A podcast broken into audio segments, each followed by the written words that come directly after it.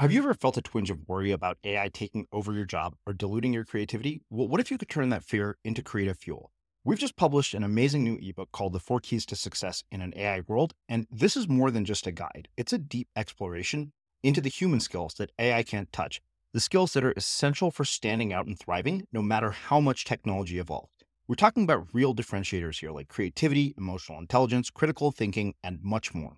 Inside, you'll find actionable insights and strategies to develop these skills, whether you're a creative person, a business person, or just simply someone who loves personal development. This isn't a story about tech taking over, it's a story of human creativity thriving alongside AI. Picture this AI as your creative co pilot, not just as a tool, but a collaborator that enhances your unique human skills. The Four Keys ebook will show you exactly how to do that and view AI in a new way that empowers you instead of overshadows you. Transform your creative potential today. Head over to unmistakablecreative.com slash four keys. Use the number four, K E Y S. That's unmistakablecreative.com slash four keys and download your free copy. If I was their manager, if I'm their leader, and I'm saying, you know, you're a really good fisherman, Dolphin, and Eagle, you're a really good fisherman. And because you're such a good fisherman, Eagle, you're so good at spreading your wings, flying out on your own and being being on your own and doing that. I want you to train Dolphin how to hunt like you. And Dolphin, because you're so good in working with your team and with your pod, what I want to do is I want you to teach the eagle to hunt like you. We're never going to have excellence in that.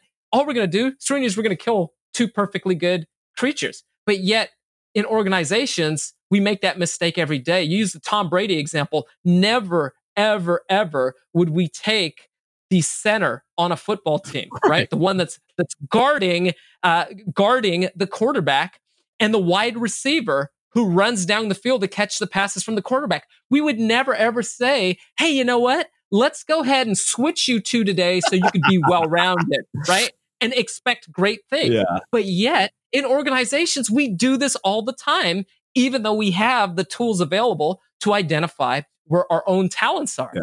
and to really think about it through that lens. The whole thing, though, is we don't pause long enough in organizations to focus on that. We don't pause long enough and ask the question, what's our human development strategy? And here's the news for so many folks. We've asked this many times in rooms full of CEOs, and the cricket responses are, are, are pretty telling.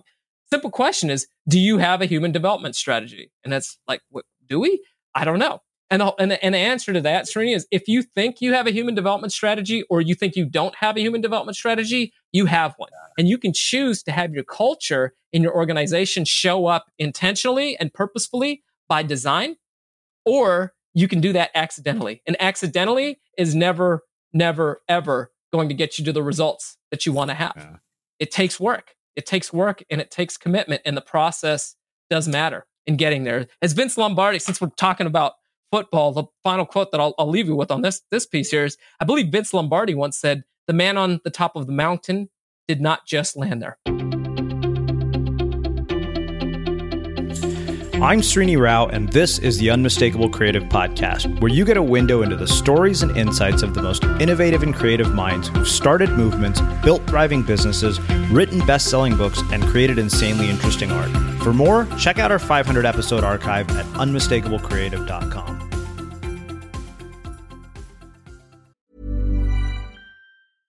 Ever catch yourself eating the same flavorless dinner three days in a row? Dreaming of something better? Well, HelloFresh is your guilt free dream come true, baby. It's me, Keke Palmer. Let's wake up those taste buds with hot, juicy pecan crusted chicken or garlic butter shrimp scampi. Mm. Hello Fresh.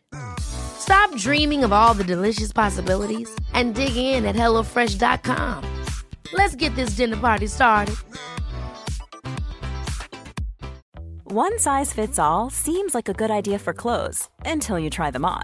Same goes for healthcare. That's why United Healthcare offers flexible, budget friendly coverage for medical, vision, dental, and more. Learn more at uh1.com. I'm Sandra, and I'm just the professional your small business was looking for. But you didn't hire me because you didn't use LinkedIn jobs. LinkedIn has professionals you can't find anywhere else, including those who aren't actively looking for a new job but might be open to the perfect role, like me. In a given month, over 70% of LinkedIn users don't visit other leading job sites. So if you're not looking on LinkedIn, you'll miss out on great candidates like Sandra. Start hiring professionals like a professional. Post your free job on linkedin.com/people today. Hey, it's Ryan Reynolds, and I'm here with Keith, co star of my upcoming film, If, only in theaters, May 17th. Do you want to tell people the big news?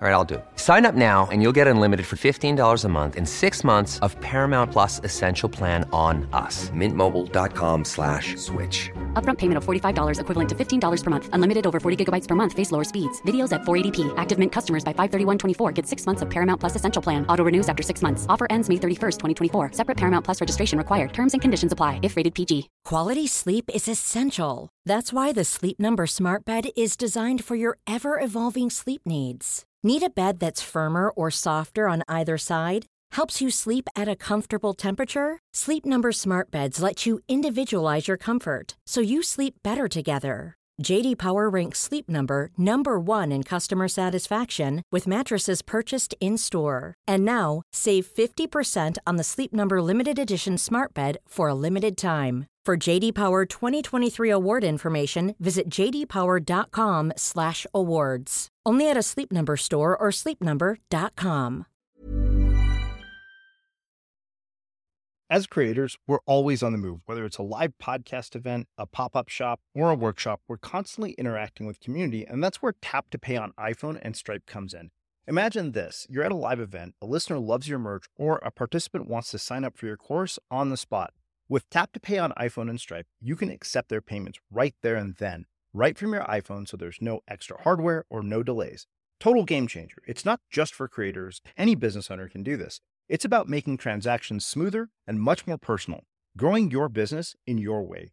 We've been using Stripe for our products and courses for a long time, and now with Tap to Pay on iPhone, you can take your business to the next level too. So visit stripe.com slash tap iPhone to learn more.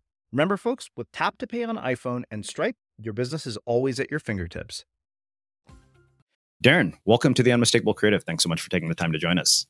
Thank you so much, Srini. Uh, truly a pleasure to be here. I'm excited. Yeah, it is my pleasure to have you here. So I was actually introduced to you by way of Mike Michalowicz, who's a former guest on the Unmistakable Creative, and uh, you know, I think that for me, my my default filter for whether I say yes or no to anybody is is there something about this person that makes me curious. I think obviously the fact that you're of Indian descent made me immediately relate to you, but uh, there was much more there, which uh, you know, obviously we will get into. But before we do, I want to start by asking you, where in the world did you grow up, and what impact did where you grew up end up having on the choices that you've made throughout your life and your career?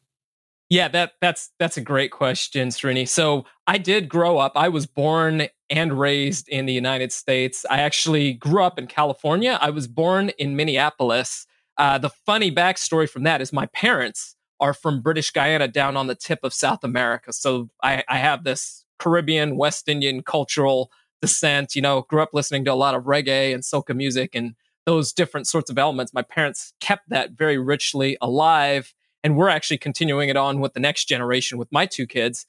But what was fascinating was my dad went from British Guyana to the University of Minneapolis. He actually got a scholarship to go to school there. So he started there in October. Now, Srini, you're, you're familiar with how cold Minneapolis gets. Yeah. And for a guy coming from the Caribbean, where maybe it got to a low of, you know, 68, 67 degrees, somewhere in that range, to go to Minneapolis in the middle of October. That, that was quite a journey. Uh, so they went to he, he went to school there. My mom and him were married in the in the West Indies down in British Guyana before they left. And uh, what ended up happening is I was born, I think, two years into his schooling there, and uh, what what ended up happening was about two years later they graduated and they had some really good friends from Minneapolis that came out to California, to Northern California, San Francisco Bay Area.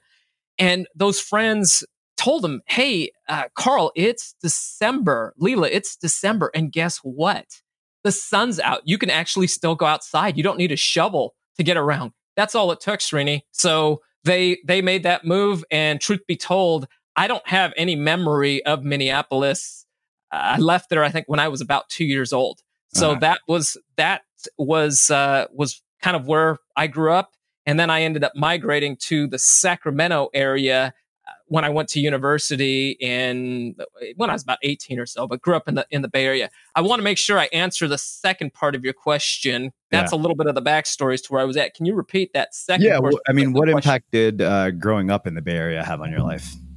Yeah, so th- there's a couple things. So with that as my foundation, one of the things that was really interesting for me growing up, Srini, was wherever I was, I never really had a tribe to fit into. I I, I was always I, I wasn't so from an ethnic standpoint, I wasn't fully Indian because I couldn't speak Hindi, I couldn't speak any other languages. It was just English. I I, I wasn't I, didn't identify necessarily with uh you know a, a local race group or, or, or something like that or uh, a, a localized identity. I was just a kid and I had to kind of navigate through that process on my own.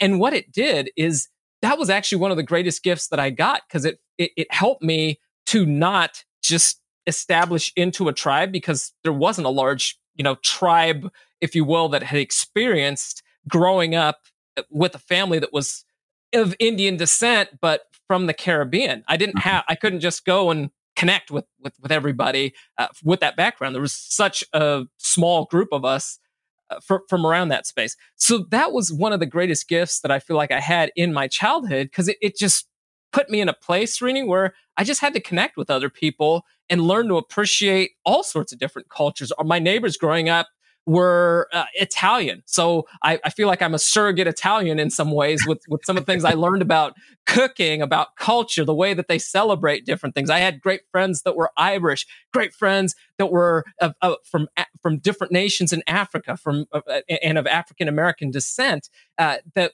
I was able to connect with. Mexicans, just from all over the world, because the melting pot that is the Bay Area. I was able to really jump into that and, and, and embrace that. And I might not have understood it at the time growing up, but I feel like that's really played into where my life journey has taken me in, in, into the focus that I have now on and really focusing on organizational culture and creating culture because mm. it's been rooted in me into my core story. And you know, un- until I was asked this question, I've thought about this on a high level, but I haven't really had the privilege of articulating it this way. So I, I appreciate you asking yeah. that question. It's it's it's really had a guiding hand in in shaping where my life has gone. Right. so we'll actually get to the work that you do with organizational culture. Uh, I, mm-hmm. I, wonder, this is just out of personal curiosity. Uh, are Indian parents that are of Caribbean descent like yours, are they the same as Indian parents that are of, you know, like native to India like mine with, you know, the ridiculously high expectations of becoming doctors, engineers, and lawyers? Uh, because right when you started saying, you know, listening to reggae, I'm trying to imagine like a, a group of two Indian parents like, you know, jamming to like Bob Marley and smoking a joint. And so I, I'm curious what my misperceptions are about this um, and, and how those two, two differ based on what you've witnessed. So I can say truthfully, my parents have not fall, don't fall into that that that traditional vein that you've talked about within Indian parents. That being said, there's definitely elements of it that I've seen alive uh, yeah. within the culture from around around different places that, that have fallen into some of those those traditional places. I, I have definitely witnessed that with other family members. I think my parents, one of the big things that was different for them was because they came to California, they had actually removed themselves, you know, from a lot of uh, being engulfed in that culture. When they came out here, in many ways, they were pioneers there was only a handful of West Indians from all different islands, whether it was from Guyana, from Trinidad, from Barbados, right? There, there was a handful of them. And, and that, I mean, my, my dad connected with a lot of them because he played cricket. I'm, I'm sure you're familiar with that, yeah. right, Srini? So he, he played cricket and he helped actually start one of the one of the uh, cricket organizations up here, the Northern California uh, Cricket Association. I think that's what it's called uh, up up here in Northern California, and that was a way to connect with that he connect connected with other West Indians, other folks from India, Pakistan, just anybody that loved loved loved loved the game of cricket. But it did kind of bring bring out those elements. So I was I, have I've seen sprinkles of that through different areas with family, with friends, but I haven't seen it with uh, quite the, quite the level that you you, you described. Yeah, I, I wonder, um, you know, being uh, of West Indian descent, do you guys identify more as being from the Caribbean or more as as being Indian? Because it's funny to hear you say this, given that the Bay Area has so many damn Indians. Like you just go to, yep. to you go to eh, all you have to do is go to Costco in Sunnyvale on a Saturday morning, and that becomes extremely apparent. So much so that the Costco in Sunnyvale apparently sells all sorts of Indian food. Right. So that's a, that's a great question, and I would say I identify with both. I, I can say I'm a West Indian of Indian descent. So Okay. that that's the the descent is there, but there's culturally there's definitely some similarity, some different elements that have been kept alive in the culture, the food definitely, and that's the beauty of the Caribbean. You have this melding of of African, of Chinese, of Portuguese, and and of Indian. So you have these. I mean, food wise, it's so rich, right? So you have these rice dishes that are made that have African elements and Indian elements, and then you know Jamaica. A lot of people don't know this, but one of their their big dishes in Jamaica is goat curry. It's a huge, huge dish that's there, and anybody, no matter what their racial background, can make you killer goat curry a lot of times, and that's that's just a staple. And and and, and that melding has has created this this blend, this hybrid. But so I, I identify definitely as as both, even though you know I, I definitely am, I'm of Indian descent. Yeah. So uh, we you know when you, we talk about tradition, right? Um, and I, I think it, it's it's a on my mind obviously because my sister just got married and that, that I watched you know two Sure. uh, Indians from different parts of India uh, bring multiple traditions together as we were just talking about before we hit record here. Uh, Right. and I, I wonder, you know, one, what are the differences in traditions between people from you know West India? Like, what are traditions that you guys have that I may not be aware of? And then also, um, you know, you mentioned earlier that you're passing on, you know, certain traditions like music and, and other things to your kids. Like, you know, what do you preserve from a previous generation? And just out of curiosity, this is one other one, and this is something I've always wondered: is your wife of Indian descent? And if not, how do you decide? Like, how do you preserve both cultures at the same time? So I'll start with the first question. No, no my wife is actually not of uh, not of Indian descent. She's she's Caucasian. She Mhm. was born and raised here in uh, in California. So we are a mixed race couple. Uh, in terms of moving back from that, preserving different elements. So with culture, there's there are a lot of similarities. I think I think Indians uh, culturally love the process of celebrating. Would you agree with that? Based on the Yeah, I mean, based on what I've that we were talking about there, Yeah. There, there, there's there's a big big focus on celebration. That's a huge part of what uh, of Caribbean culture. Just Uh-huh. whether you're from Guyana, from Trinidad, from any of the any of the countries, celebrating is important, right? So celebrating, spending time, those those family ties and those connections are still very very strong. And I feel like that's had a hand in guiding me. What what we were talking about before we, we got the show started was just the importance of those in-person connections, making time for the human connection. That is a critical part of culture in in the Caribbean, in, in the West Indies. So Uh-huh. those, those those are some of the areas where they're similar. Now, some of the areas where they're different is you know musically we're talking about this Right. you're, you're going to see pieces where there's there's a blending of soca and calypso music and, and indian music. So there are lyrics that are sung songs that are sung with in, in hindi right? They're sung in hindi but then they have soca elements. They have reggae elements. They have have these different different musical elements that are there. The other thing that you see a lot of as well and i grew up with this in my background is a lot of times you will see Indians getting married or Indians and you know folks of African descent getting married and what what you will see sometimes is a blending of religious traditions. Uh-huh. So what I've seen in my family for instance like my dad was raised Catholic. Now his dad was Catholic and his mom was Hindu. He was raised Catholic but he was very aware of the Hindu traditions. And my mom is Hindu. So I Mhm. was raised in in a house where both of those religions coexisted and I've seen that in many different households throughout the Caribbean. So Yeah. it was it was still a matter of hey, y- you can go through your own spiritual process however it is that that you get to that. I was raised Catholic. I'm, I I I believe in in God, and but I've had a lot of respect for many different elements because I've also seen what one one family member has uh, he is Catholic and then his wife is Muslim, and I've seen that in many different, not only in my own family but in, in many different communities uh, throughout, and that's that's pretty commonplace Mhm. uh, and, and and pretty standard in in the process. And on the festival side, you know, you you uh, one other question you asked was how am I keeping it alive for the next generation? Yeah. I'll tell you how we're keeping it alive. One of the things that we try to do, Srini, is periodically pretty much every year, my my whole family, so that's my parents, my siblings, and I, my wife, my kids. Uh, we even have extended family sometime. We try to every summer get away for about a week and a half, two weeks. We typically been going to an island. A lot of times it's been just different places in the Caribbean. Now, this last year, we had the privilege of going back to Barbados. And I went there and it was an incredible trip, literally three weeks after I graduated from college. And I spent about a month, month and a half in Barbados and Trinidad just by myself, soaking up the culture, making new friends.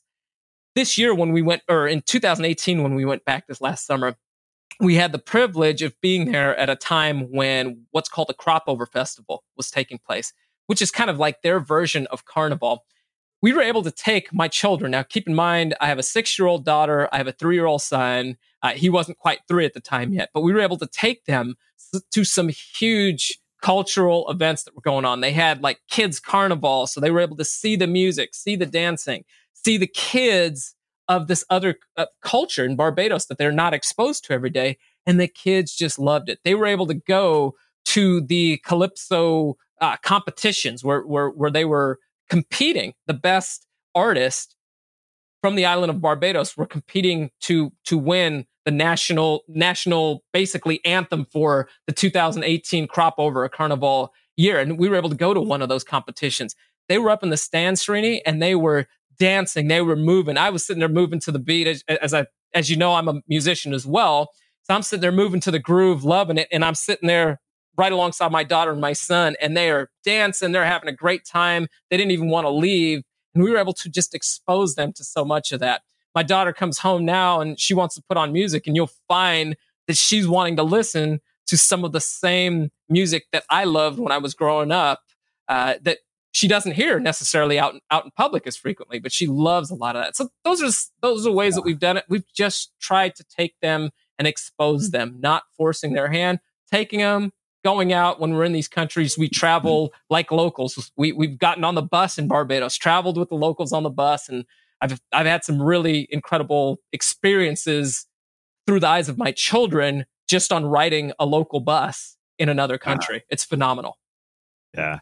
Well, it's funny. We are talking about celebration. I remember as I was texting, you know, videos and, and photos to uh, my old business partner, Brian, of the wedding, he was like, dude, he said, from watching this, I really hope you marry an Indian girl. This looks like a lot of fun. Uh, mm-hmm. Uh, he said, not that you need any more pressure, which I, I was kind of like, yeah, it is. It, we, we, you know, it is definitely a big, uh, you know, occasion for celebration and, and you know, a really rich in, in culture. Sure. One thing I wonder um, is for your wife, what has the experience been like of coming into a family of Indian descent when she's of Caucasian descent? And the reason I'm, I'm asking this, I don't know if you've ever read The Namesake or seen the movie.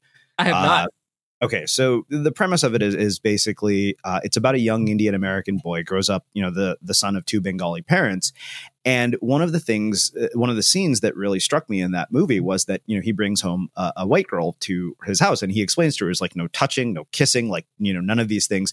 She calls his parents by first name. Like you can see they're just mortified by this. Right. And, you know, like I, it's funny because, you know, I, I think my, my parents would never question, you know, me bringing anybody of any ethnicity home. But I feel like if I told an Indian girl, by the way, I know we've been dating for six months, but you have to sleep in another room when we go to my parents' house for the first time, she'd be like, yeah, okay okay. But if I told a girl who didn't quite understand that was the case, I wonder how she'd react. So I, I wonder, you know, from your wife's perspective, what is it like to come into a culture of uh, a, a, another culture?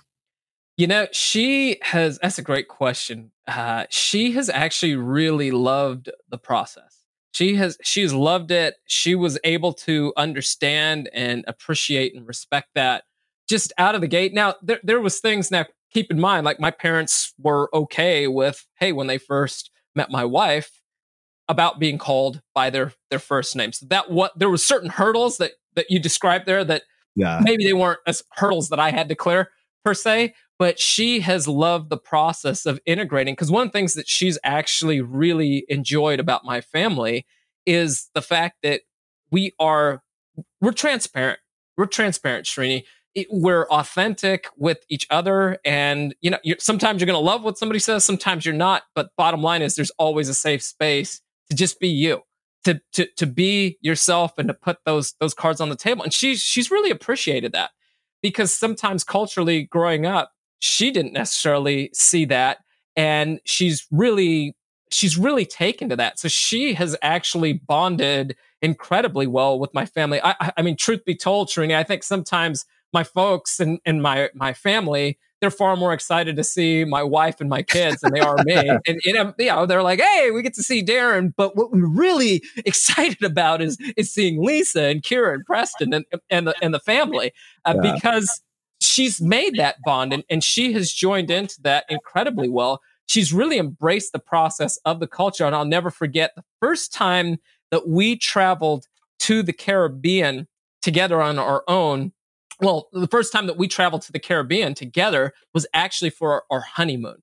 And that was to St. Lucia. We had traveled together many other places, but we hadn't had a chance to go to the Caribbean together. We'd gone to Hawaii a, a few times, gone to many places throughout the, the US, but hadn't done that.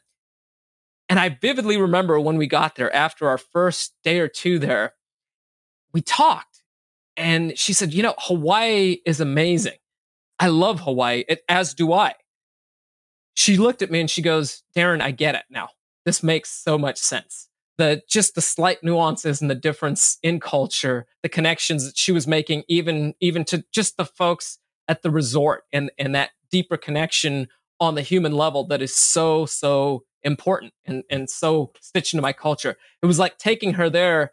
She was able to connect with me and understand me and us, therefore, in a different way. So she has actually really embraced the process of making sure that the kids are raised with a strong sense of their cultural connection. She's been a big advocate for that as well. Not to mention she en- enjoys, you know, sipping rum punch by the beach. Uh, if we if we are getting to the to the West Indies, and, and yeah. you know, sometimes I sneak away and do some scuba diving and whatnot. But uh, she's she's really enjoyed the process with the kids. Yeah, it's and, funny because and seeing that and integrating. Yeah, well, it's funny because I always tell any girl that I'm dating if she's not Indian, I was like, you know, one thing you're guaranteed is an amazing couple of meals at my house if you happen to meet my parents. right, right, right. Absolutely, absolutely. Uh, so, uh, you know, I, I want to get to your work, but I think I want to get about it in a, in a way that probably is not normal, which at this point you should be used to. Uh, yeah. So, you know, you've had this this background of you know integrating multiple cultures in, you know between you know marrying somebody who's not of indian descent growing up in the bay area uh, moving around. And i wonder how all of that has shaped and influenced the work that you do with organizations. And i guess probably we could start by you know really kind of you telling us what is it uh, that you do with organizations? Yeah so our team at 34 strong what we do is we help to create great places to work. And it's not us Srini that are the change agents so to speak. It's actually those organizations, it's their leaders, it's their ability to embrace that process and to own it. So we really step in and, and high level, we believe that, you know, every every employee and every person deserves a great place to work and that any workplace can be great. But we don't see we don't say every, we say any workplace can be great because any one of them has the potential to do it, but it does take some work. There's a process that goes into that. And that that's a big part of what it is. It, it's the shift from focusing on this weakness orientation of our greatest opportunity for growth as an organization, as individuals, and as a team lies in our space of weakness. And it's shifting that to what happens when we actually focus on our areas of strength and invest in that. A, the, the A grade that we get that, you know, our, our parents really wanted us to get, right, Srini? We, we had to mm-hmm. get those A's, bring home those A's on the report card. Those might not be the end all be all. That A plus might just be showing the start of potential. And a lot of times in society, we've we've come to looking at our areas of strengths through the lens of that's it. I've already I'm already really strong there. I can't get any better. But the real real question is maybe that's just the start of your greatness. Maybe there's a whole nother level of your genius that can expand. So we help individuals within organizations do that and to align those teams around a place's strengths. Mm. Coming back to your question about how my backstory has really tied into culture, I believe as I've thought about this, this whole story, this melding of cultures that I've gone gone into, I've kind of just as I've walked through life, my journey of life, I feel like I've constantly had to be a chameleon or constantly had to go through the metamorphosis process of adapting to different cultures because even though I had this strong foundation at home and this really strong, intimate home environment growing up with my family, when I stepped outside, I was guided into many, many different areas. So that foundation was always strong and it helped guide certain values that I wanted to make sure that I could move forward with. But one of those key values, Srini, was stepping into a place of valuing and respecting different cultures and trying to help uh, help connect the importance of culture to getting us in our organizations where we want to be. Yeah. And the big picture within this, Srini, is I, I I I don't say this lightly. In my work life, I've I had the privilege to serve in organizations under absolutely amazing and incredible leadership. I also had the privilege to serve under highly dysfunctional, terrible leadership. And there was a period of my life where I served under both of those at the exact same time in two different roles that I, I, I was holding. The reason why both of those extremes were a gift was because it helped me connect the dots for myself. Yeah. We spend so much of our time at work. We spend so much time there in, in doing what, what it is that, that we do for some people to make a difference, or I'm sorry, to make a living. I aspire to make a difference. I think you aspire to make a difference. I, I, don't look at it as just making a living. That's another conversation. But for many folks that are going to work, they're spending so much time there.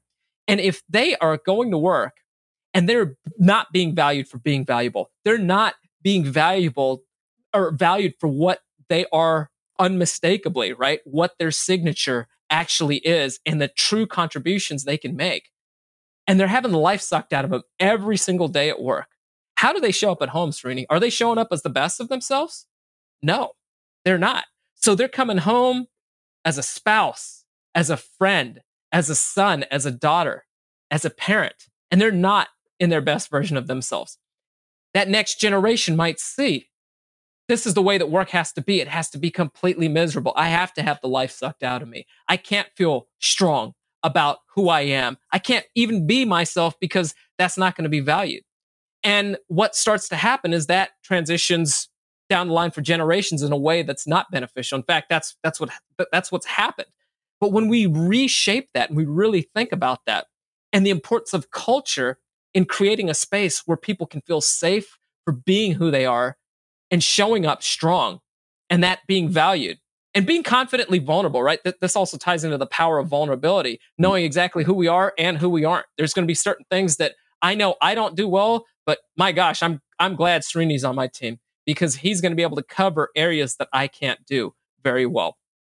But the real focus here and and the part that really resonated for me on a personal level and for my business partner from a value standpoint that comes right back to my upbringing was the the importance of how are we creating impact and making a difference for generations to come.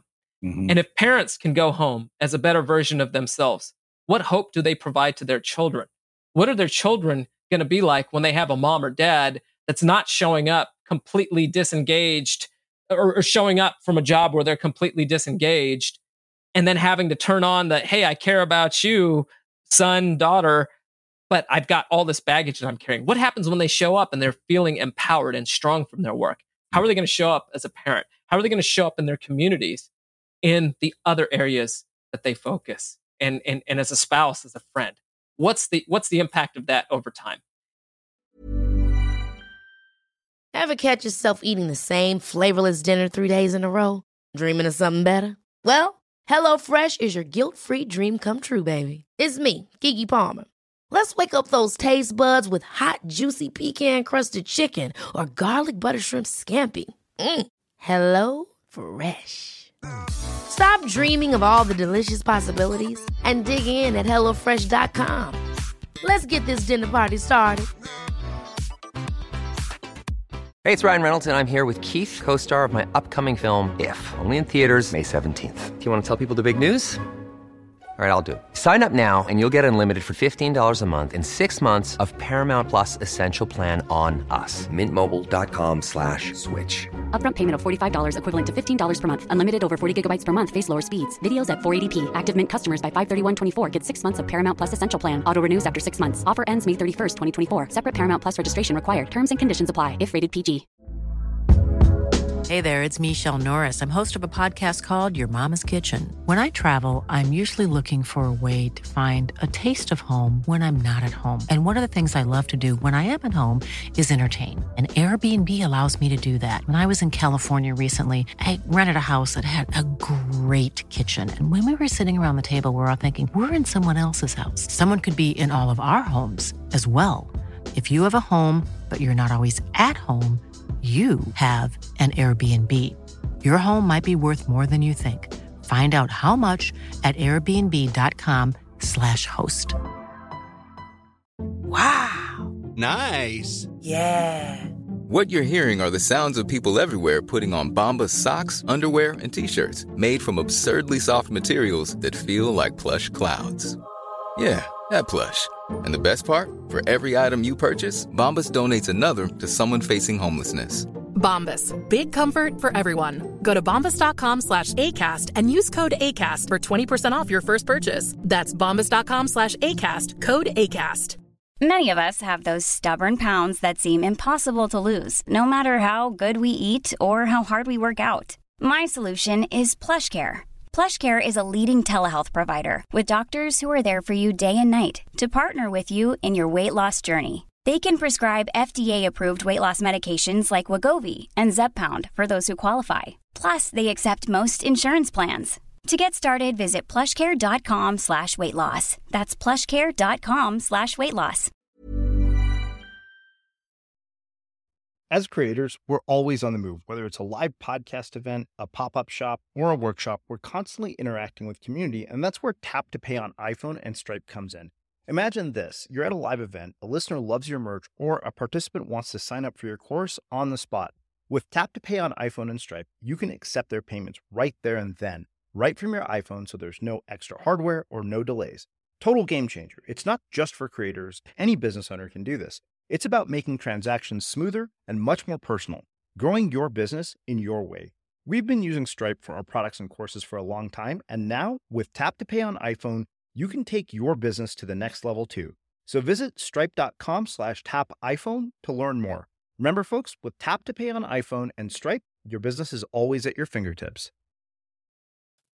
Wow, so many questions uh, just from that. Uh, so the, there are a couple of things that come to mind as I was hearing you say that. Uh, you know, naturally, the first one is why do we have so many people who hate their job so much? If this is the case, and we know this, the other one is related to something that I wrote uh, yesterday, which was about this idea that you know the things we can't measure aren't always, or the things that we can measure aren't always the ac- the most accurate predictors of success. You know, so for example, Google apparently had a rule in place where in order to be an associate program manager, you had to have a computer science degree. And one of their employees who wanted to be an associate program manager could not get the job because of the fact that he didn't have a computer science degree. And that guy's name was right. Kevin Systrom.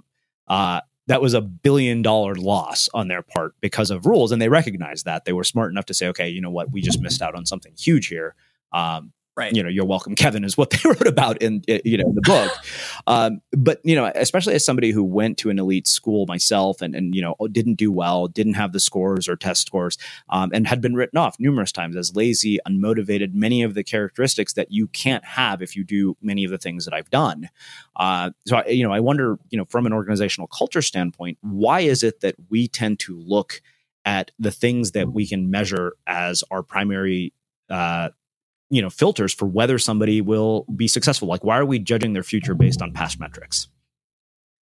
That's wow that's a great question. And so often what happens is number one we're looking at past metrics but we're not actually identifying each person's unique natural patterns of thought feeling and behavior that can be productively applied. And our talents can show up in ways that we're going to miss when we're just checking the box mm. of you know do they have they had this degree? Have they gone to this class? Well what, what do we know Srini if you and I went to the exact same class and we sat through the exact same class there would be certain elements of that class that really stood out to you and you made certain connections that would be totally different than what I experienced. But what happens when we've put everything into this box we've actually engineered out the unique elements that allow people to really shine I loved, I, I love to give this analogy. You, are familiar, and, and, I'm sure many of your listeners are familiar with the Golden Gate mm-hmm. Bridge, mm-hmm. right? So the Golden Gate Bridge, when we envision that, the, the, the two red towers in San Francisco, that, that it's the gateway to coming into the San Francisco Bay. And it's like many, many other suspension bridges, but there's the two towers. And those towers are supported from cables that are actually pulling in different directions. The strength doesn't come to that bridge. And the reason it stands is not because those cables are pulling in the same direction, all the same, checking all of the same boxes. It actually comes because there's a healthy amount of tension that's pulling up that bridge. It's bringing the strength to it. In much the same way, organizations can find a lot of strength when they go beyond just the traditional boxes that we have to check. When they, they're able to step into, well, what is this person's real contributions? To your point, Srini, sometimes people's contributions are not what they can get crossed off a task list, but we're in such an execution centric culture in so many of our, our, organizations. We're looking for what are these results? Uh, and I realize that results do matter, but the process sometimes matters incredibly in getting to those results. And there's people that are going to contribute to the process, sometimes not by what they say outwardly, but by the fact that they leave that meeting and they go and take a walk and they stare at the blue sky. And that's where they're doing their mulling and their thinking and connecting the dots. But sometimes we don't value that. Sometimes we don't value the fact that within team dynamics, when there is pushing and there's pulling, that there's going to be that one person who might not be contributing as much on the thought and the vision, but they contribute incredibly in helping to create a safe environment so ideas can flow. And that's those are the areas that we overlook. And then we get to the box checking mm-hmm. process. We haven't looked beyond that. And, and, and that's where the process of, of really becoming a great place to work is helping to identify what are these differences in our natural patterns of thought, feeling, and behavior that can be productively applied so that people can actually show up engaged to their work. So they can be confident in where they shine, Srini, and confident in where mm. they're blind and own that equally because they know that others on their team can have their back.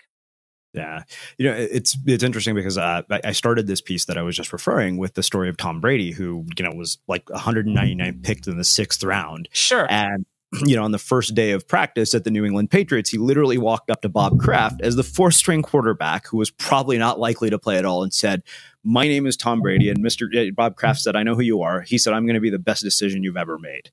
And what's interesting is that all the people who went in the draft before him, uh, one of them had been a, you know, had won an NCAA championship. I mean, they were superstars in college and they did terrible in the NFL. Sure. Um, and then, you know, but the thing is that there was a, a, section where Tom Brady's college coach at Michigan had actually, I, I remember in this documentary, uh, he said, you know, he said he, when the Patriots called him, he said, you will never regret drafting this guy because he had been responsible for a number of like, you know, uh, late game comebacks, which, you know, sure. Uh, you know, two years right. ago Super Bowl, that was pretty clear evidence of that. Um, but, you know, it just struck me that there were so often, you know, these moments where we overlook these things. Uh, I wonder how you avoid the cognitive biases that cause you to overlook the potential in somebody like a Tom Brady? Yeah. So one one of the tools that we use is the Clifton Strengths Finder, and basically what that is is an inventory of talent. It's an it, it's an assessment. It's not a personality assessment. It gets lumped in with personality profile tools, but what it actually is, Srini, is it helps to identify each person's unique talent, and and there's a ranked order. What what ended up happening as the research was done on it many, many years ago, what happened, uh, Dr. Donald Clifton asked the question of what'll happen when we focus on what's right with people instead of fixate on what's wrong with them. He committed his whole life to studying how talent exists in us. And again, we define talent as our natural patterns of thought, feeling, and behavior that can be productively applied.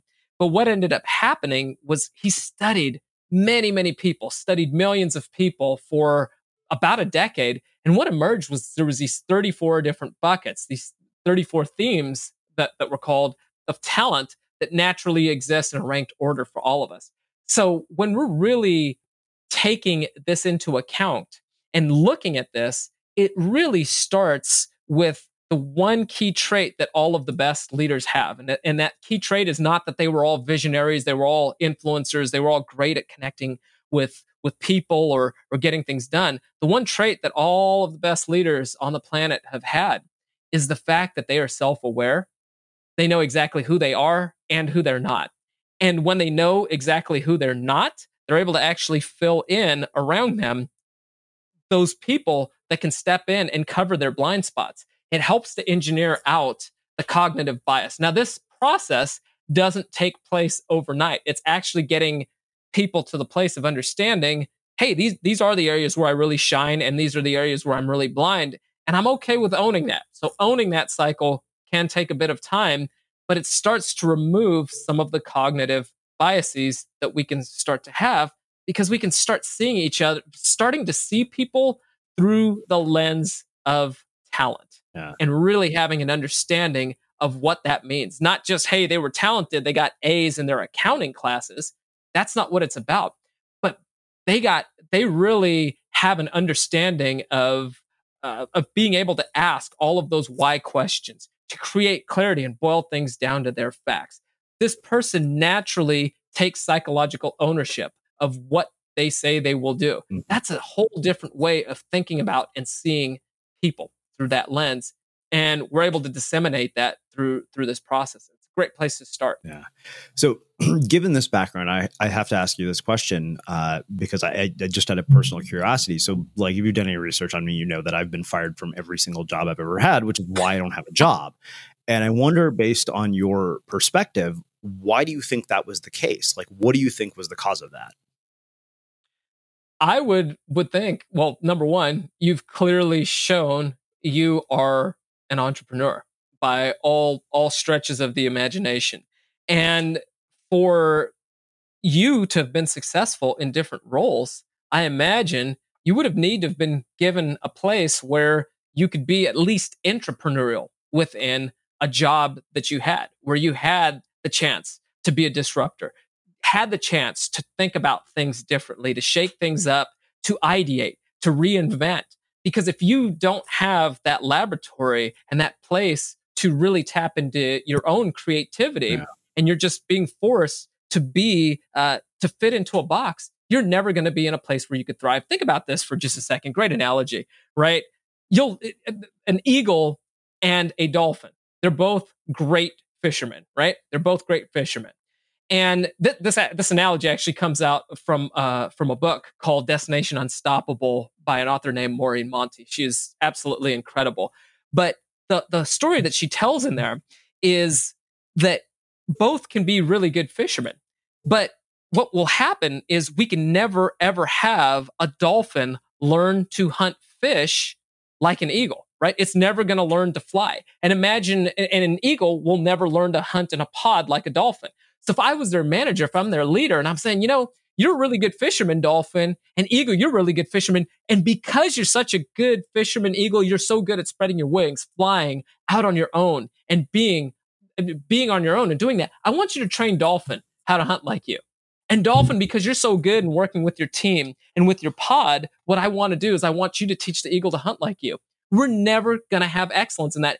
All we're going to do, is we're going to kill two perfectly good creatures. But yet in organizations, we make that mistake every day. You use the Tom Brady example. Never, ever, ever would we take the center on a football team, right? The one that's that's guarding uh, guarding the quarterback and the wide receiver who runs down the field to catch the passes from the quarterback. We would never ever say, "Hey, you know what? Let's go ahead and switch you two today so you could be well rounded," right? And expect great things. Yeah. But yet, in organizations, we do this all the time, even though we have the tools available to identify where our own talents are Yeah. and to really think about it through that lens. The whole thing, though, is we don't pause long enough in organizations to focus on that. We don't pause long enough and ask the question, what's our human development strategy? And here's the news for so many folks. We've asked this many times in rooms full of CEOs, and the cricket responses are, are, are pretty telling. Simple question is, do you have a human development strategy? And that's like, what, do we? I don't know. And the, and, the, and the answer to that, Srini, is if you think you have a human development strategy or you think you don't have a human development strategy, you have one. And you can choose to have your culture in your organization show up intentionally and purposefully by design, or you can do that accidentally. And accidentally is never never, ever going to get you to the results that you want to have. Yeah. It takes work. It takes work and it takes commitment, and the process does matter in getting there. As Vince Lombardi, since we're talking about football, the final quote that I'll, I'll leave you with on this this piece here is: I believe Vince Lombardi once said, "The man on the top of the mountain did not just land there." Hmm. Wow. So earlier in our conversation, you alluded to the fact that you had worked for highly dysfunctional leaders and the polar opposite of that. And I wonder, you know, what are the different, you know, what are the differences between those two groups? And how do you develop the self awareness to know where you might be dysfunctional? Because I, I, can honestly tell you just from having this conversation, I'm like, okay, you know what? I'm probably a dysfunctional leader in some areas uh, when it comes to running, pe- you know, our team at the Unmistakable Creative. So how do I know what those areas are? Because I'd imagine nobody is functional like hundred percent across the board. Not at all. That's that's exactly what it is. There's going to be areas that we really thrive, and there's going to be there's going to be things that we do as leaders where we're pushing the buttons of of other people. But to answer the, the, the question from the cultural piece within an organization, it's really, you know, one, one of the things that's really telling is employee engagement in, in, in, in the United States, right? And we've made a lot of progress in this space, but right now, about 65% of the United States workforce, according to Gallup, is disengaged in some capacity. So they're either disengaged or they're actively disengaged, right? And actively disengaged, Srini, these are the folks that are cave dwellers. They're consistently against virtually everything, right? They are they are misery loves company. They're recruiting for people to become disengaged. They walk down the hallway, they bump into an air molecule with their finger, they're injured, they're going to be out for 4 months. That's what active disengagement looks like and it costs our economy incredibly and, and organizations incredibly. And then your engaged employees are the ones that are going to show up on the extra mile. Those are going to be the ones that are committed to the process, committed to the organization, the purpose, the diff- different elements of that. So, how do we spot these things? Well, you will see the cultures of toxicity when there isn't high levels of trust, right? When expectations aren't clear, when you are on a team and you know that you can't trust your teammates, when there's not a feeling of camaraderie. One, one of the engagement statements that, that's on many, many different engagement uh, metrics that, that are looked at is, you know, I have a friend at work or I have a best friend at work. Doesn't mean your best friends at work, but a lot of times people are far more willing to show up to work and to play hard when they have team members that they feel like there's some sort of a friendship and a bond and, and a connection with. So just the process of taking the, the Clifton Strengths Finder is a way to open the eyes to uh, start understanding some of those areas and, and where our blind spots might lie. It does give you some perspective as well on different types of people that you might partner with to really make that make make you really shine in your areas and, and what kinds of teams you can really shine on. At the core of really functional organizations and engaged teams and a focus for leaders when we're thinking about culture is a simple African proverb it's at the core of what we do. And, and, and it's something that I've really come to live by on a, on a highly personal level. And it's simply this if you want to go fast, go alone. If you want to go far, go with others. And if we're thinking about culture like that, and we're thinking about our teams through that lens, we're giving permission to the fact that, hey, we're not always going to see eye to eye, but we're in a place where we can trust each other. We're in a place where we can grow together and where we can have each other's back. And we serve us as an organization, we serve us as a team so we can serve others because the impact and the purpose of what we're focused on matters that much. So the question is not how can we afford to do this? It's how can we afford not to do this? Wow. Wow. Um, so I've, I've one other question around this. Uh, you know, you're looking at this from a human standpoint, and obviously we're in this really interesting phase in terms of uh, just you know technological innovation and progress that is going to get faster and faster. I mean you know i don't know how close we are in age but there was a time when you know it used to take hundreds of hours and thousands of dollars to do something as simple as build a website which now you can do with the push of a few buttons. And we're right. moving more and more towards this idea of automation. So you know where that is in play like you know from your perspective what are the skills that are going to be most prized and most valuable in the future and what is the future of work actually going to look like so the future of work is going to look like. So I'm I'm going to answer that through the lens of if you are an employer, what are the things that people are going to be demanding of you? Because of the fact that, as you've talked about, the rate of information dissemination has gone at such a viral level and it's going faster and faster. And we have many different sites like glassdoor.com where workplaces are being rated. You know, so it, it used to be that you could have your dirty laundry as an organization and you could sweep that under the carpet and people wouldn't know. And what's happening now is with the advent of social media, with the way that things have taken off, employers and organizations, their feet are being held to the fire. So, from a talent standpoint, to attract the best talent, to make sure that the best talent is going to, to be able to stand within organizations, there's a big shift. We've gotten away from the era of the golden handcuffs, and there's there's been far more of a shift in employee motivations to get the best talent to show up. And one of those things is there's been a huge movement from a culture of paycheck and golden handcuffs to one of purpose. Now, I'm not at all insinuating that paycheck doesn't matter, but we have to have a strong foundation in our values and in our purpose as well. If not, organizations are going to be stuck in that revolving door.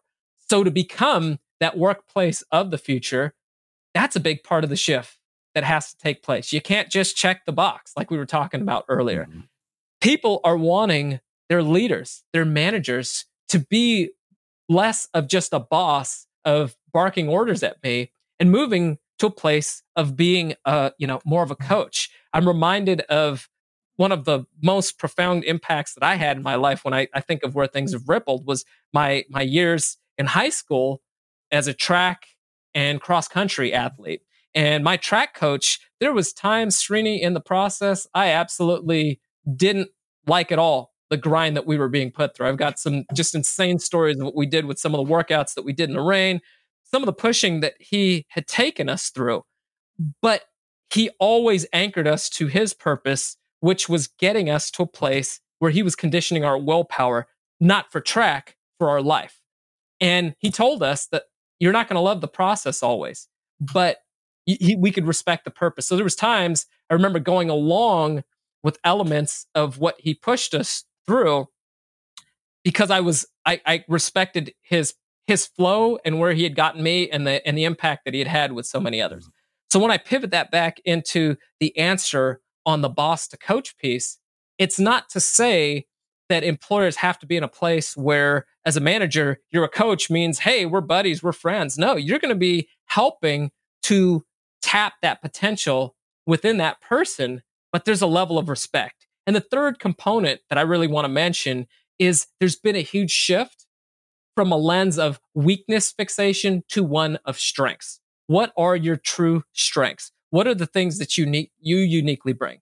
So to answer the second part of that question, that's the employer answer from those that are out there looking to get onboarded to companies.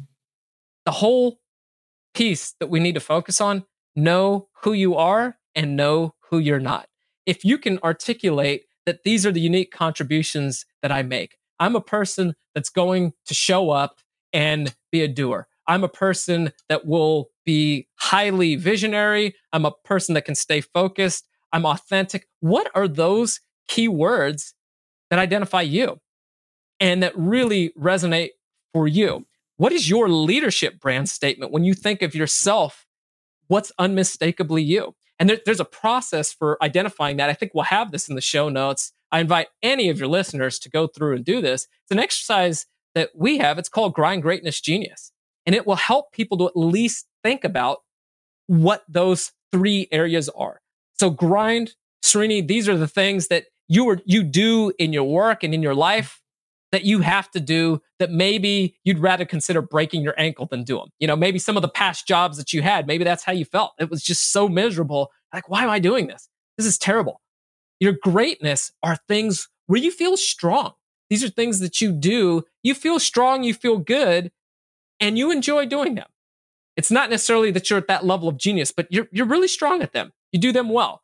Now, when you're in your genius zone, this is where you're truly in your flow state you're almost untouchable. It is truly your signature. Maybe it's the fact that as a person, an example of this might be you step into a room with a hundred people and you only know two of them, you are energized by making sure that you connect with all hundred of them and you will show up. And that's just how you show up.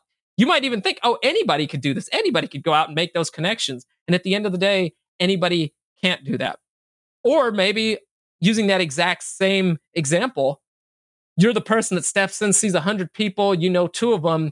You're not going to connect with all 100 people, but those two people that you know, you're going to come out of that that networking event or whatever it is, and you're going to know them at a much deeper level. There's value in both of those. There's value in both of those, and they can create really, really powerful contributions. So being able to know that is huge. And that exercise that we have, that, that, that's a link, it will give people the opportunity to pause long enough to reflect on that, whether it's for a career move, whether it's for them as a leader in kind of thinking through that, whether it's for their management style. And it, you can actually even identify, well, if, if it's from a work lens, what's the amount of time that I'm spending in my grind zone? And if I'm spending 80% of my time in my grind zone, can I get that down to maybe 60% or 50%? You're not always going to get away of, of 100% of your grind, but you might be able to move some things off of your mm-hmm. grind because there's certain things that you might find as a grind that I might find as an area of mm-hmm. greatness. Maybe there's an opportunity for partnership. Maybe there's an opportunity to outsource, or maybe you've just been doing something because you've been told to do it, but it's actually not creating any value. You got to pause long enough to take a look in the mirror. And I hope that can be a way for your listeners, no matter where they're at in their lives, that they can they can use that. Well, I think that makes a, a really fitting uh, place to wrap up our conversation. So I have one last question for you, which I know you've heard me ask. What do you think it is that makes somebody or something unmistakable? I have to go to one of my icons in the world of music that has been a compass for guiding me as I've developed as a musician. i am a bass player. I still perform around Sacramento pretty regularly. And this bass player had played with Miles Davis. His name is Marcus Miller. And over the years, he once said something that I picked up at a young age that I think has stuck with me. And it's even guided the way and the lens that I look at the world. And that statement was simply this, Srini. It says, in life and in music, you must find your own voice because at the end of the day, you have to do you. Nobody can do you better than you can do you. So, unmistakable to me means finding that own voice and the commitment to pursuing finding that own, your, your own voice. You might not even know what that is completely, but the pursuit is a big part of the reward. The journey, Srini, is ultimately the destination. And when we get comfortable with the play, with, with the state of mind that you never never really will ever arrive. But you can always work on tightening up your version and your own internal brand of unmistakable. One day, one habit, one experience at a time. Over the course of your life, you will have lived a life that's completely unmistakable, and you'll have lived a life that was completely worth living on a level that is unfathomable. Mm, amazing. Well, uh, I can't thank you enough for taking the time to join us and share your story and your insights with our listeners. This has been really, really great. And uh, where can people find out more about you, your work, and everything that you're up to? Yes, Srini. So they can find out about me. They can check check us out at uh, 34strong.com. They can feel free to connect with me on LinkedIn.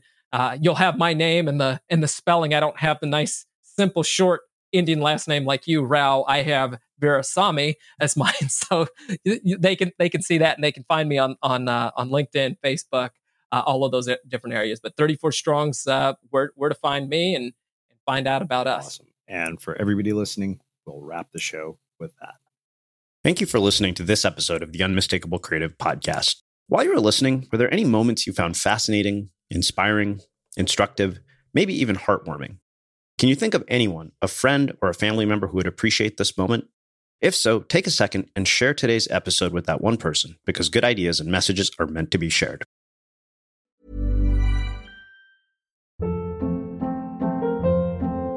Hold up. What was that? Boring. No flavor. That was as bad as those leftovers you ate all week. Keke Palmer here, and it's time to say hello to something fresh and guilt-free. Hello Fresh. Jazz up dinner with pecan-crusted chicken or garlic butter shrimp scampi. Now that's music to my mouth. Hello Fresh. Let's get this dinner party started. Discover all the delicious possibilities at hellofresh.com.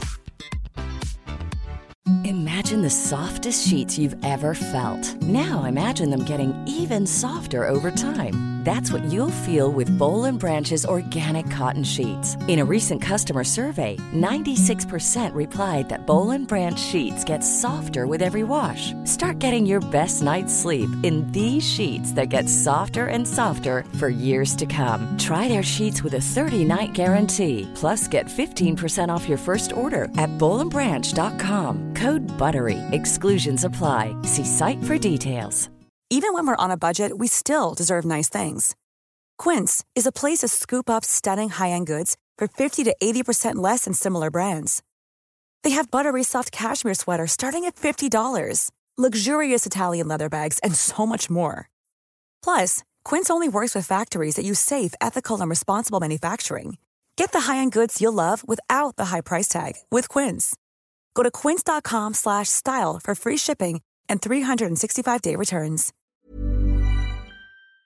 Have you ever felt a twinge of worry about AI taking over your job or diluting your creativity? Well, what if you could turn that fear into creative fuel?